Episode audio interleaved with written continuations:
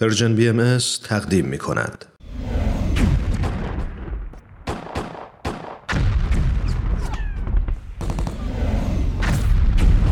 معماران صلح.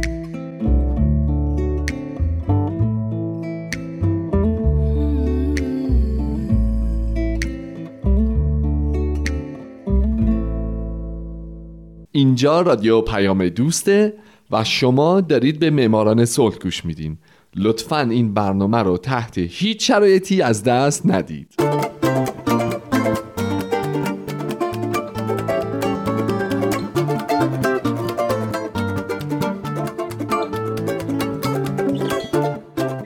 سلام به شما، به معماران صلح خوش اومدید. من در این برنامه سعی میکنم به زنان و مردان و شرکت ها و مؤسساتی بپردازم که به خاطر فعالیت هاشون به نوبل صلح دست پیدا کردن. کسانی که یا تمام زندگیشون رو وقف صلح کردن یا در برهه‌ای از زمان کاری کردن که دنیا برای ما جای امن‌تری بشه. من هومن عبدی هستم و از شما میخوام که به معماران صلح شماره سیزده گوش بدید.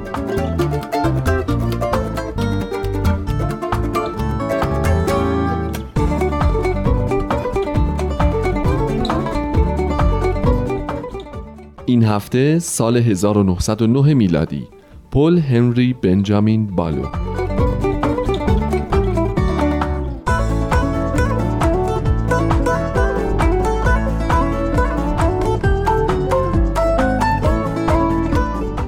در سال هزار و نهصد و نه جهان شاهد این بود که باز هم دو نفر به نوبل صلح دست پیدا کنند: آگوست ماری فرانسیس بیرنارد و پل آنری بنجامین بالو. بالو در بیست و دوم نوامبر هزار و هشتصد و پنجاه و دو در فلش فرانسه متولد شد و در پانزدهم می هزار و نهصد و بیست و چهار در پاریس درگذشت. او مؤسس کمیته دفاع از منافع ملی و آشتیجویی بین‌المللی بود، مؤسس و نماینده گروه پارلمانی فرانسه برای داوری داوطلبانه و البته عضو پارلمان فرانسه. کمیته نروژی نوبل او رو به خاطر فعالیت‌هاش و کارهای دیپلماتیکش در زمینه داوری بین‌المللی برای کشورهای فرانسه، آلمان و بریتانیا شایسته دریافت نوبل تشخیص داد و به او این جایزه رو اهدا کرد.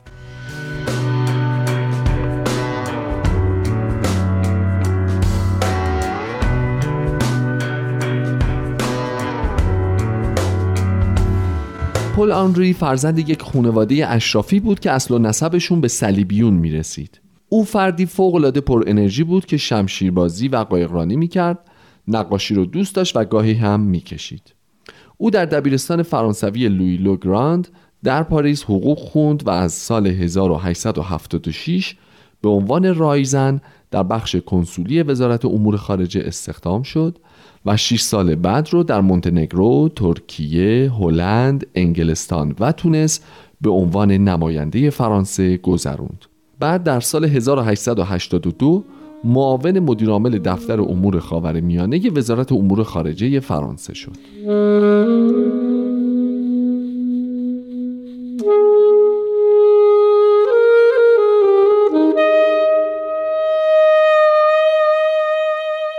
پل در سال هزار و هشتصد و نود کاردار سفارت فرانسه تو لندن شد و نذاشت که بین فرانسه و انگلستان که به خاطر سیام با هم مشکل داشتن جنگی در بگیره.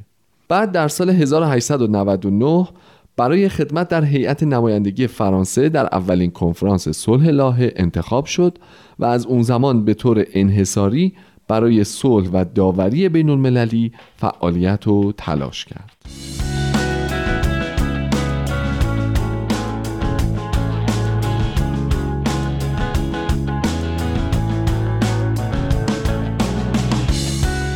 شاید براتون جالب باشه که بدونین پل آنری کسی بود که باعث شد روزولت به نوبل صلح دست پیدا بکنه.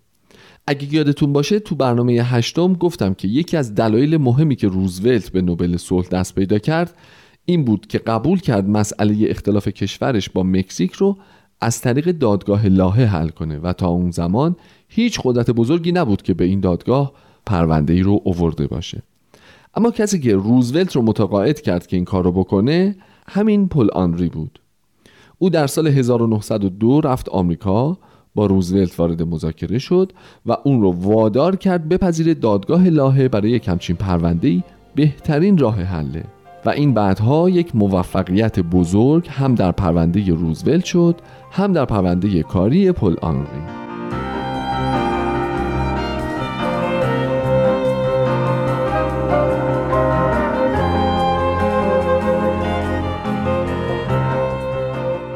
یه سال بعد در هزار و نهصد و سه پل آنری یک گروه پارلمانی تشکیل داد با این هدف که به پیشرفت داوری بین‌المللی کمک کنه. اعضای این گروه پارلمانی شامل اعضای اتاق فرانسه و مجلس سنا بودند و طوری کنار هم قرار گرفته بودند و انتخاب شده بودند که فراجناحی باشند و نزدیکی به هیچ حزب یا گروهی نداشته باشند. خط مشی اصلی این گروه این بود که با همتایان خودشون در کشورهای دیگه به مذاکره بشینن و تا اونجایی که بتونن نظر اونها رو به داوری بین‌المللی جلب بکنن.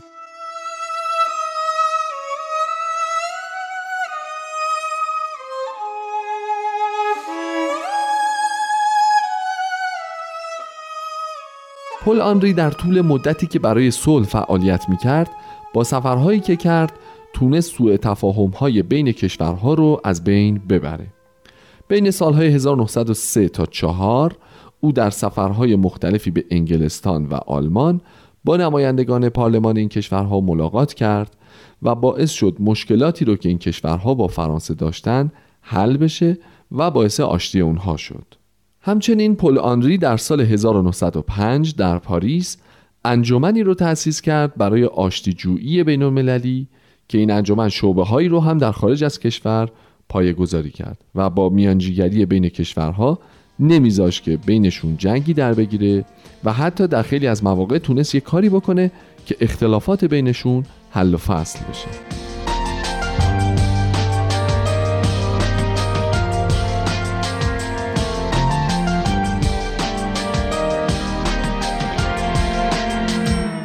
پل آنری بنجامین بالو یکی از دو برنده نوبل صلح در سال هزار و نهصد و نه یکی از اولین کسایی بود که به فکر تشکیل اتحادیه اروپا افتاد.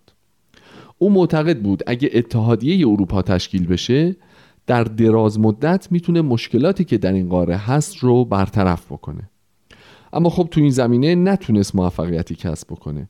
ولی از طرف دیگه خود پل آنری تلاش‌های زیادی رو انجام داد تا کسانی رو پیدا بکنه، حالا به عقیده من مثل خودش، که هم دیپلمات‌های قابلی باشن و هم حقوقدان‌های خوبی باشن تا از این طریق اونا مشکلات این قاره رو برطرف کنن. یه جورایی میشه گفت در واقع با اینکه او فرانسوی بود اما احساسات وطن دوستانش هیچ وقت باعث نشد که با تعصبات به مشکلات دور و بر خودش نگاه کنه. خب البته همیشه همینجوری نبود.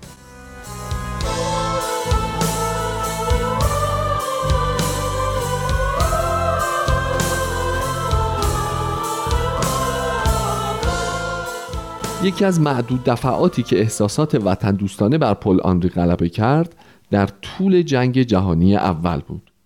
او از تلاش فرانسه به خصوص در اقداماتی که این کشور علیه زیردریایی‌های آلمان انجام میداد پشتیبانی کرد. همچنین در طول جنگ خونش رو به یک بیمارستان برای مجروحین جنگی اختصاص داد و در سال هزار و نهصد و هجده آتش بس رو بی‌معنی دونست چون هنوز سربازای آلمانی در خاک فرانسه حضور داشتند.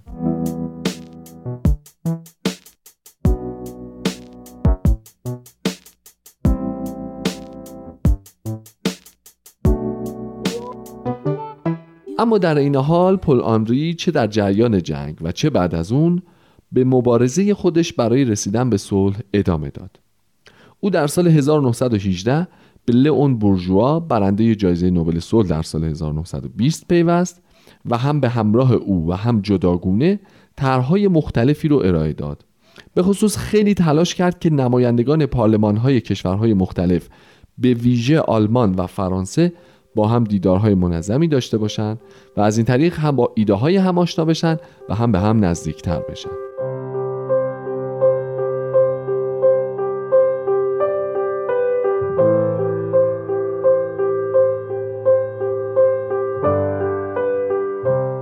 اما پل آنری بنجامین بالو یک ویژگی دیگه هم داشت. او نویسنده و سخنران فوق‌العاده‌ای هم بود. ترجمه میکرد، نمایشنامه مینوشت و چند کتاب تألیف کرد. یکی از نمایشنامه‌های او برنده جایزه آکادمی فرانسه شد در سال هزار و هشتصد و نود و یک. همچنین سخنرانی‌های پل آندری موضوعات مختلفی رو در بر می‌گرفت، از جمله فمینیست، حمل و نقل هوایی یا داوری بین‌المللی. ضمن اینکه از اونجایی که همسر او یه آمریکایی بود، با سخنرانی‌هایی که پل آندری در آمریکا کرد، تبدیل شد به یک فرانسوی پیشرو در آمریکا که می‌خواد به حل مشکلات این کشور کمک کنه. بالاخره پل آنری در سال هزار و نهصد و بیست و چهار در پاریس در سن هفتاد و دو سالگی درگذشت و دو روز بعد از مرگش آخرین سخنرانی او توسط پسرش پل در بیست و پنجمین سالگرد اولین کنفرانس صلح در لاهه خوانده شد.